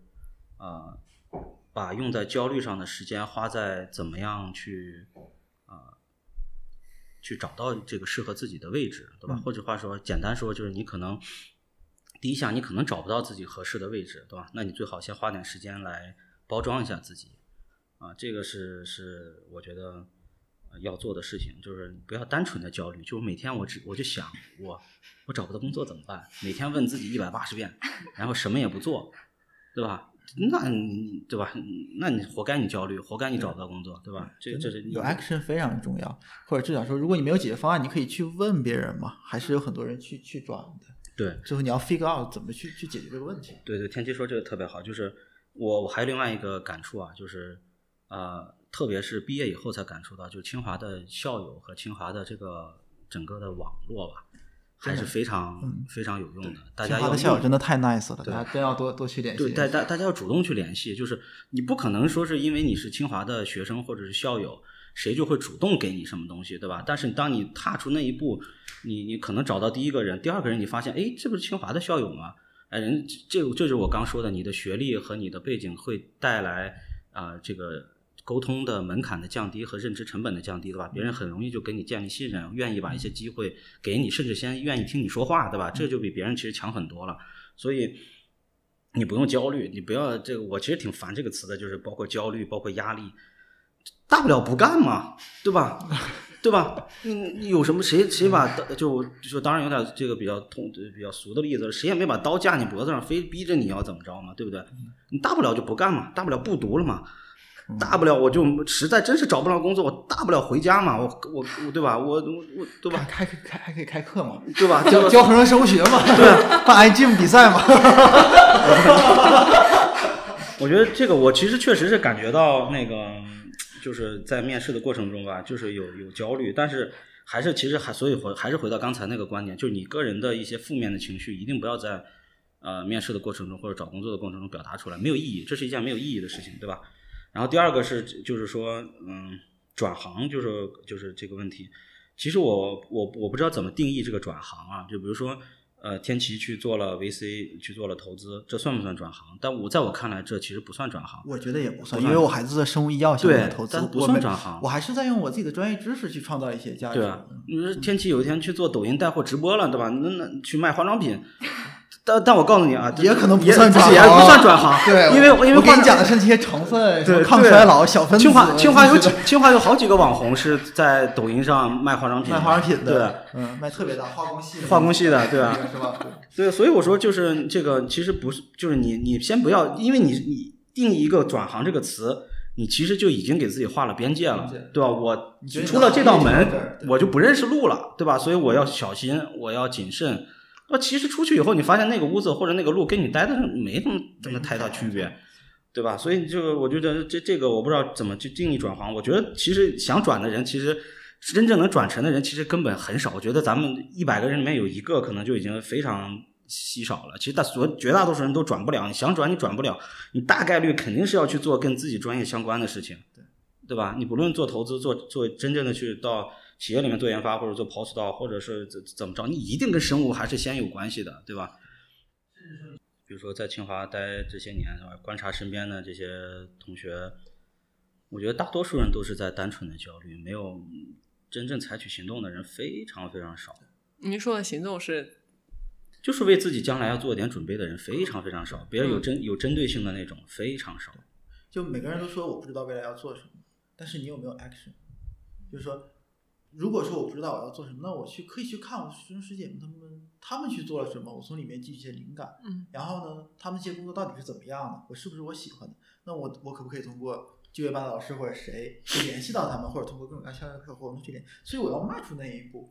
嗯因为我我我我举几个这个例子，就比如说我以前包括现在，有时候突然发现，呃呃，就比如说有的券商的报告，嗯。那个主笔人，嗯。他有时候不是会写那个券商的那个团队的介绍嘛，某某某清华大学生物系呃嗯。生物系博士对吧，嗯。或者生命科学博士，我就在直接在手机上搜他的名字，嗯。我就发现他就在某一个群里面，嗯，我就直接去加他，然后我就说我是校友，然后想了解一些事情，聊聊呗。就聊聊嘛，就这种对吧？就建立起来了。所以他就他就是这样细小的事情，可能堆积起来，最后就甚至可能会改变你的人生轨迹，就是这样的。那大家就很多人就是，我就就就就找工作对吧？然后我也不知道该怎么找，然后别人说呃就听一下，比如说投一下什么 BOSS 直聘啊，然后什么猎聘呐、或者是这样的吧？大概率就最后都都不是很满意，因为你没有做充分的准备，你凭什么得到你最满意的结果嘛？对吧？这就是这个道理嘛。对吧？你有没有去问一下师兄师姐，或者说对吧？这个公司怎么样，对吧？我我能不能这里有没有什么内推的机会，对吧？这些我觉得很多时候我们呃焦虑或者疑惑的原因，不是因为我们知道太多，是因为知道太少，你基础的信息太少，所以所以你不知道那个行业是什么样子，所以你没法做判断。如果说你很清楚了我自己是什么样子，那个行业是什么样子的，我其实我觉得会更好做一个选择。对，我觉得就像刚才老谭说的，就算选错了，你就选了去做了，做错了又怎么样呢？我还人生路漫漫。对吧？你大不了退回到你上一步的那个状态嘛，对对吧？也就是说，如果是主要针对咱们现在 快毕业的或者说快择业的同学，你大不了就退回到你毕业的时候的那个状态嘛，对吧？你还跪下请你导师读个博后嘛，对吧有什么不行的吧？对吧？就实在不行，我觉得这这确实是嘛。导导师还是只要你没跟导师崩了，导师还是很对吧？很很很欢迎自己的学生回来，对吧？读书对吗？很熟很熟悉嘛，对吧？这个是对吧？所以我觉得这这个大家要要要要。要勇敢一点。我感觉是大家会很害很怕犯错，就总感觉好像我这一步迈错了，好像人生就一去不复返那种。但实际上并不是这样的，是吧？其实你想获得这样的机会，跟你想获得你想要的机会的概率是一样一样稀少的。一次就错，我哪有那么准？你一次，我就说，如果比如说我们在呃产品或者运营公司的过程中，你发现了一个问题，这个问题在历史上你是第一个遇到的，我就跟他说，我说如果咱们是第一个遇到这个问题，咱们离发财就已经非常近了。你大概率遇到都是别人遇到的问题嘛，你只是需要去找一下谁遇到过这个问题，请教一下经验，然后套在我们现在这个真实的情况下，你需要做哪些微调，这个事儿大概率就能解决了，对吧？解决不了再来嘛，对吧？就是这样嘛，对吧？所以，所以我觉得运行公司、运营公司和这个刚才咱们说的这种就是破釜沉舟的这个，我觉得差不多。为什么？因为你你只需要做这一件事情，就是你在运行，就是你比如你反复提到害怕公司破产，对吧？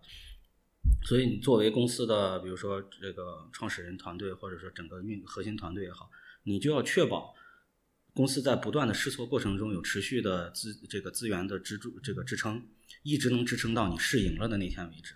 别刚好临门一脚的时候，你你没钱了，别人上去了，把你多年的成果拿走了，对吧？其实这个工作也是，就是找工作也是一样，大家就是良好的心态、健康的身体，对吧？然后不断的，这这说俗一点，就所谓的什么空杯空杯心态，对吧？你你就就持续往前走，它总有一天会能碰上的，对吧？这个就是至至少不会比你这个不去做的状态要好，对吧？对，然后那个下一个问题，其实我写的是，呃，如何确定自己是不是喜欢和适合，呃，就是呃产业界。我说产业就是非非科研圈啊，就是其实刚才那个老谭反复提到，就是自己一直有这个创业的想法。我感觉能有这种好像，就是从很早很早就感觉我知道我要去干这件事的人，毕竟是少数，对吧？那我怎么知道？我就是呃，或者说怎么确定我究竟想干什么呢？我觉得这个是一个，包括连也说，我要想清楚我自己想干什么。但是我在我现在在舒适圈待了这么久了，我我感觉我我也不知道我自己到底想干。除了我，我感觉我除了会做实验，我不知道我想干什么。不知道不知道老谭在面试的时候有没有见过这种，就是他不清楚自己究竟想干什么，好像就是啊，到这个时候了，我就大家都投简历，我也投个简历。这是绝大多数情况。嗯嗯，但是我我也也有比较好的，就是他一上来，我不知道我有时候我先无法判断真假啊，但是他明确的会跟我说，我就喜欢做实验，我或者说我就想做别的岗位，管理岗位，啊，这这种也比较好，就所以我就说，就是你要先给自己给出一个明确的方向，别人会比较方向方便判断的。然后至于他适不适合，嗯，或者说你自己判断自己适不适合，我觉得这个很很难一下就给出结论，嗯，所以你得有一个先博得一次试错的机会，对吧？你你先先，比如说你想去离开学校去做科研，你就先找到一个这样的机会，然后试一下那样的环境你适不适合，在没有完全确定的情况下，对吧？你光在那有时候光在那想也确实很难，或者问一些问一些身边的人，你很难打得到一个就比较非常立体的一个一个描述，然后把自己能套进去。所以其实这个所以这个话题跟前面其实是还是有串联的。你现在把自己的简历准备好，把自己包装成一个立体的人，然后赢得这次机会，然后试一段时间，发现行不行，然后再纠偏，对吧？或者再纠错，这样我觉得是可能比较现实吧。嗯，至于怎么确定这我答不上，这个每个人情况可能不一样的。就是你你说我，我就是你刚不这么说，我还真没太意识到。你这么一说，我发现好像还真是，他好像就是一直就是这么想的，他没有去想过，就是说我我要啊、当然也也在刚刚读博的时候，会有那个天真的想法，以为自己能能带领这个科学往前走一步啊。后来的话意识到，我靠，这根本不可能的事儿。对 后来这所以就是后有了刚才介绍的那些故事嘛，对吧？所以我觉得回答这个问题就是，大家先找一份不错的工作，然后稳定下来，先试一下，然后再再慢慢的给自己答案吧。感觉有点还有点像那个小马过河，你知道吗？感觉听再多的人讲故事，不如自己去试一试水，对不对？那我觉得有一点吧，就是说，比如你刚刚提到了说，说自己只会做实验，我觉得可以放放宽一些，不要说以以以说我只会做实验，所以就把它限制住了自己能做什么。其实大家能做的事情非常多，比如说大家良好的抗压能力，对吧？大家有这个很好的团队协作能力，可以去带这个师弟师妹们做实验。然后有良好的心态，师弟师妹把你的实验做坏了，你也没有把它撵出实验室，对吧？然后呢，呃，你有很这个强的这个学英英文学术的阅读能力和写作能力，对吧？嗯、其实如果细拆分出来的话，呃，应该大家的能力还是很相当于全面的，包括做实验，我觉得可是可能只是其中的一小部分，所以呃，可拓展空间也还挺大的。那怎么确定自己适不适合产业界？我觉得确实一个是，呃，可以呃收集更多的信息吧，跟跟跟跟更多人聊，然后他会给你更 detail 的一个一个他的生活状态、的生活节奏，他每天在做什么，然后你可能会快速的排除一些你肯定不想要的选项，对，然后其他的选项里，其实再再选择就会就会稍微的困难一些，你可能确实就是要体验一下。而且即使是同一个行业的话，在不同公司里面可能氛围也不一样，或者在你你在每个公司里的那个小的环境下，其实对你的影响也会也会比较大。而且我我想补充一点，就是这个关于舒适圈这个三个字，其实就是大家问题是对产业界缺乏了解，不敢跳出舒适圈。其实我觉得大家可以先问一下，你是真的在舒适圈里吗？你舒适吗？你你你每天在焦虑，然后你又说自己在舒适圈里，这是个什么概念，对吧？对吧？所以其实你并没有在舒适圈里面，对吧？你真正在舒适圈里面是是什么状态？你你压根儿就不会去看外面真的很舒，服对吧？那那是才叫舒适圈，对吧？因为你其实比如说博士或者说博后，他因为他是一个明确时间节点的一个怎么说呢？职业也好，或者说一个阶段也好，你逼迫着你，你肯定得想呀，对吧？所以我觉得在读书或者说你没有离开校园之前，没有得到一份正式的工作合同之前，就不存在舒适圈。对对吧？你你你说你怎么舒适？你咱们就是刚才我给自己博立的士五年了，我是第六年，对啊舒适下去吗？你怎么舒适，对吧？我就刚才给自己立的 flag 是钱排第一位的。读书的时候，对吧？学校那叫那叫那叫工资嘛，对吧？那叫补助，对吧？每个月就那点钱，如果你放在社会上，你可能一个月连吃饭的都不够，对吧？真的要睡天桥。对吧？真的是要睡天桥的，对吧？你你想想，那叫舒适吗？那不叫舒适，啊对吧？那那只是一个短暂的一个过程过程，人生的一个履历里，他没有你没有什么资格舒适，对吧？然后另外一个就是大家有一个，我觉得是一个现象，或者说我认为吧，是一个通病，就是叫做实验。就我只会做实验，这个我听起来是个特别自我贬低和自我否定的一种描述。你把自你你因为为什么？第一，你把自己的所有的其实最重要的特征和强项，用这么几个字压缩到无法让别人接话的一种程度，对吧？第二，这这个是你去就明显的表现出你对别人的需求根本就不了解，对吧？别人就比如说别人就是需要一个管理冷冻电竞的人，而且我心里面想的是，谁要把这个电竞给我管理好，我愿意给他一百万年薪。因为我那东西一个亿呢，我对吧？你别我让让他每天都这个高效的运转，这是我想要的。结果你去了说，哎，我往那一坐，我说我只我我就是会做电这个弄电竞，对吧？我我就会克隆克隆羊菌 T 蛋白，其实是同一个人同一件事儿，但你最后得到的就完全不一样。我本来是可以给你一个比如说电竞的主管的工作，最后我只给你了一个可能 technician 的工作，对吧？你本来是一百万年薪的，最后是个二十万年薪，对吧？这这我动心了吗？我觉得一百万不是给我的。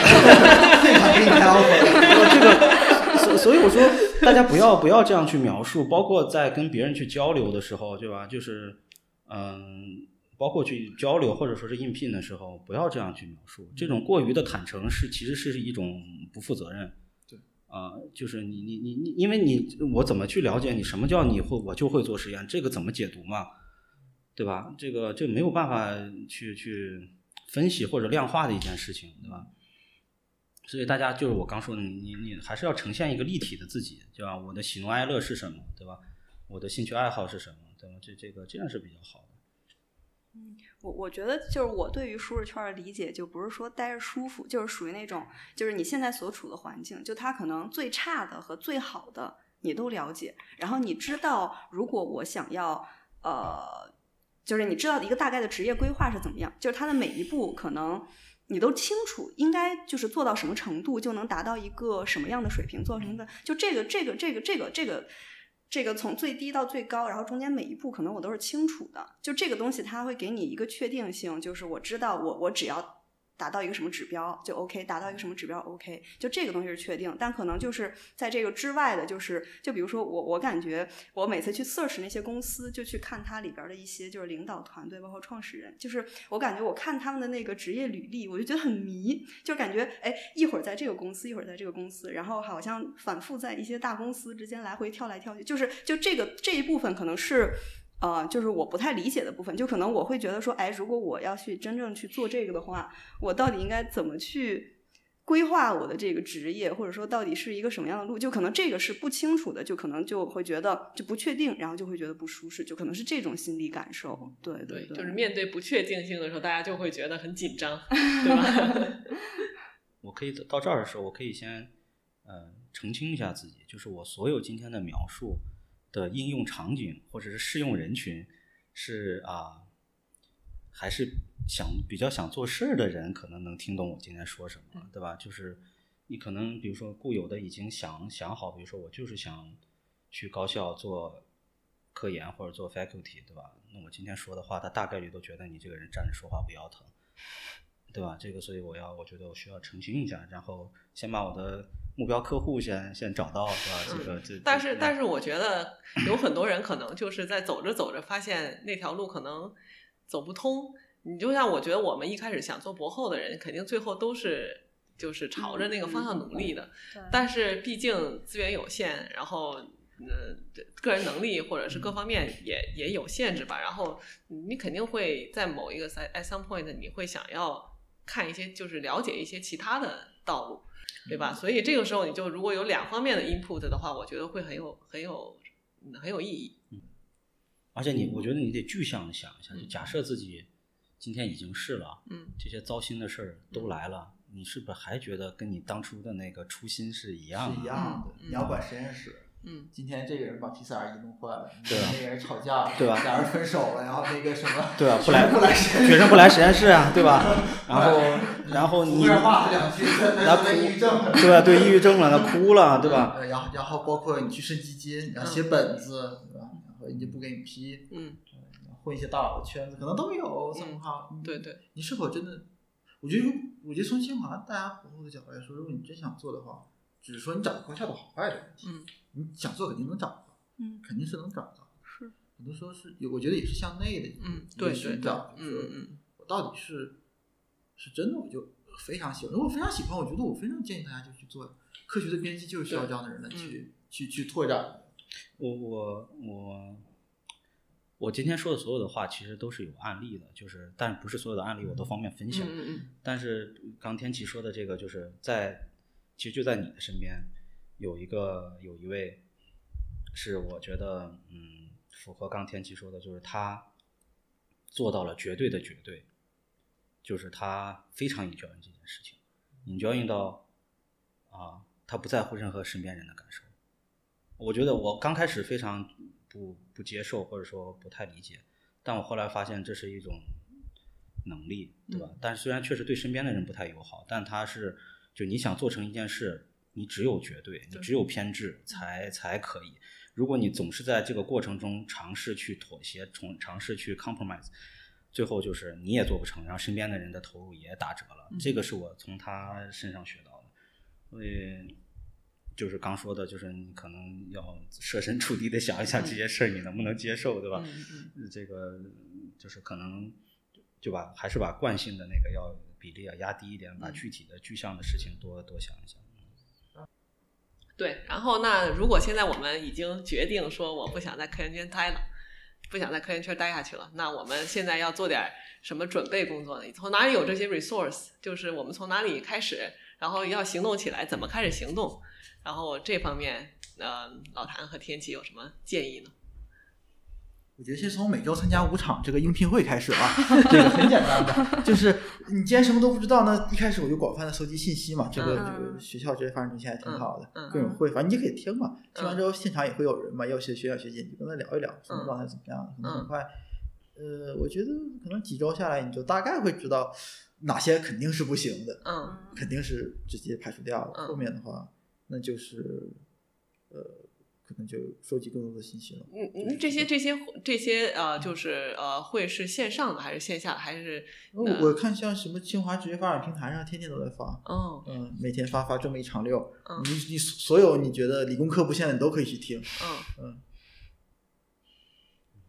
可以，如果你打算就是不想做科研了，呃，到产业界就是参加面试，然后找实习的，如果你的老板同意的话，如果不同意，那你也得想想办法。哎，就你们了解，就是周围的老板都像你们俩的老板那么那么开明吗？都会愿意让自己的学生去实习吗？大概率不会。大概率对。那这不是这不是白扯了吗？没有没有，就是不是这个事情啊，这个事情是这样，就是啊、怎么讲呢？它是其实它的核心是你怎么跟人相处，这个事情没有什么绝对不绝对的。你包括就是你事情是怎么做，然后就是比如说我先举个极端的例子，很多现在实习，不论是因为疫情的原因还是实际的情况，它并不需要你坐班，嗯，对吧？你线上可以做呀，对吧？你你你你你这科研的间隙你也可以做呀，对吧？你你也而老老板也就经常能看到你，你也没出去啊，对吧？所以这个还是看你自己想，就一件事，还是看你想不想做。你想做，你总会找到机会的，总会找到方式的，对吧？这个是是是就是做的准备工作之一吧。啊嗯，，而且我觉得未来社会要这个跟别人谈判讨论之后，大家达成一致，才能把这事儿往前推的事儿太多了。嗯现在你只是跟你的导师在在谈这个事情嘛，啊，就是说我以后也不做科研了，那是不是我们有一个共同的解决方案？怎么样在完成我的毕业、完成我的科研成果的基础上，我还是能去寻找我的职业道路的？嗯，那是不是他也能够给你提供一些帮助？嗯我觉得相互之间都是有的。对，包括我我是怎么样的一个精力分配，嗯我觉得大家都还是可以聊的。但但我明白，就是有一个前提啊，就是比如说具象到说清华，那你肯定还是得把该干的事儿干完了，这事儿才能放在桌面上谈，啊，对，对吧？你得先能毕业嘛，对吧别到时候 是这个也这也是事实，对吧？你也就是你相当于嗯嗯、就是有一部分的责任你得先完成，对吧？对然后你再去谈，我觉得这也比较好。也不能总是靠那个抑郁症是吧？对啊基于同情原则下的毕业，不能卖惨，对吧？对，嗯，对，然后就呃，接着呢，就是呃我看那个老谭有很多这个这个话题，应该老谭能谈很多，是啊就是产业界想招什么样的人，想招什么样的人？对，就是说，如果比如说我呃一个做细胞生物学的，我能去一个呃，比如说呃干电竞的公司吗？或者说是我去呃，比如说像蓝鲸，我我做的跟蓝鲸可能技术不是特别相关，我是必须要找这种特别对口的吗？哦，我明白。这这这这样回答这个问题，就是比如说你真的是做细胞的，比如说嗯。就是做细胞信号通路的，你每嗯。天做的事情是呃，就比如说购直立、嗯。Weston 养养养养养细胞啊、还有说什么，就反正类似于这基本的分子生物学实验。然后你去应聘一个电竞的公司，电就是冷冻电竞的公司，然后具体的工作是比如说是上机的操作，还有数据的分析，那显然人家不会给你这机会的嘛，这个差的太远了，对吧？所以这个基本面的判断是，我觉得候选人自己本身就应该有的，就是你你也别瞎投，对吧？你这个是你瞎投就说明你对整个生物行业和生物技术本身你都不了解嘛，对吧？这个这种就太 low 了。这个对自己博士生作为一个中国最好的高校的博士生的话，你这点还是要达到。第二就是说，比如做细胞生物学的能不能来南京？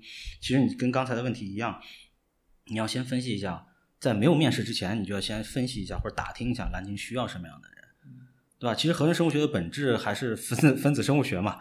对吧？这第一步还是做分子生物学，去啊做很多的基因的操作工作。这不论你是做植物学的，就是做比如植物分子生物学的也好，还是做比如说哎哎这个基础医学的，比如做一些肿瘤细胞研究的也好，包括你做这个嗯这个这个叫啥来，做结构的，对吧？你要做很多克隆也好，这些技能是共通的。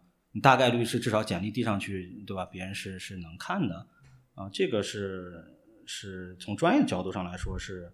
要招什么样的人？然后他是产业界想招什么样的人呢？我我自己的想法就是，比如说我只能说是创业公司，对吧？就创业公司，它有很多的不确定性，就是我可能是这个人以某一个啊岗位招进来的，啊，但实际上我来了以后发现这个人可塑性不错，或者说他在某些其他的方面表现出来很好的特质，那你再转岗再过去就好了，对吧？所以这种这种机会都是会会存在的。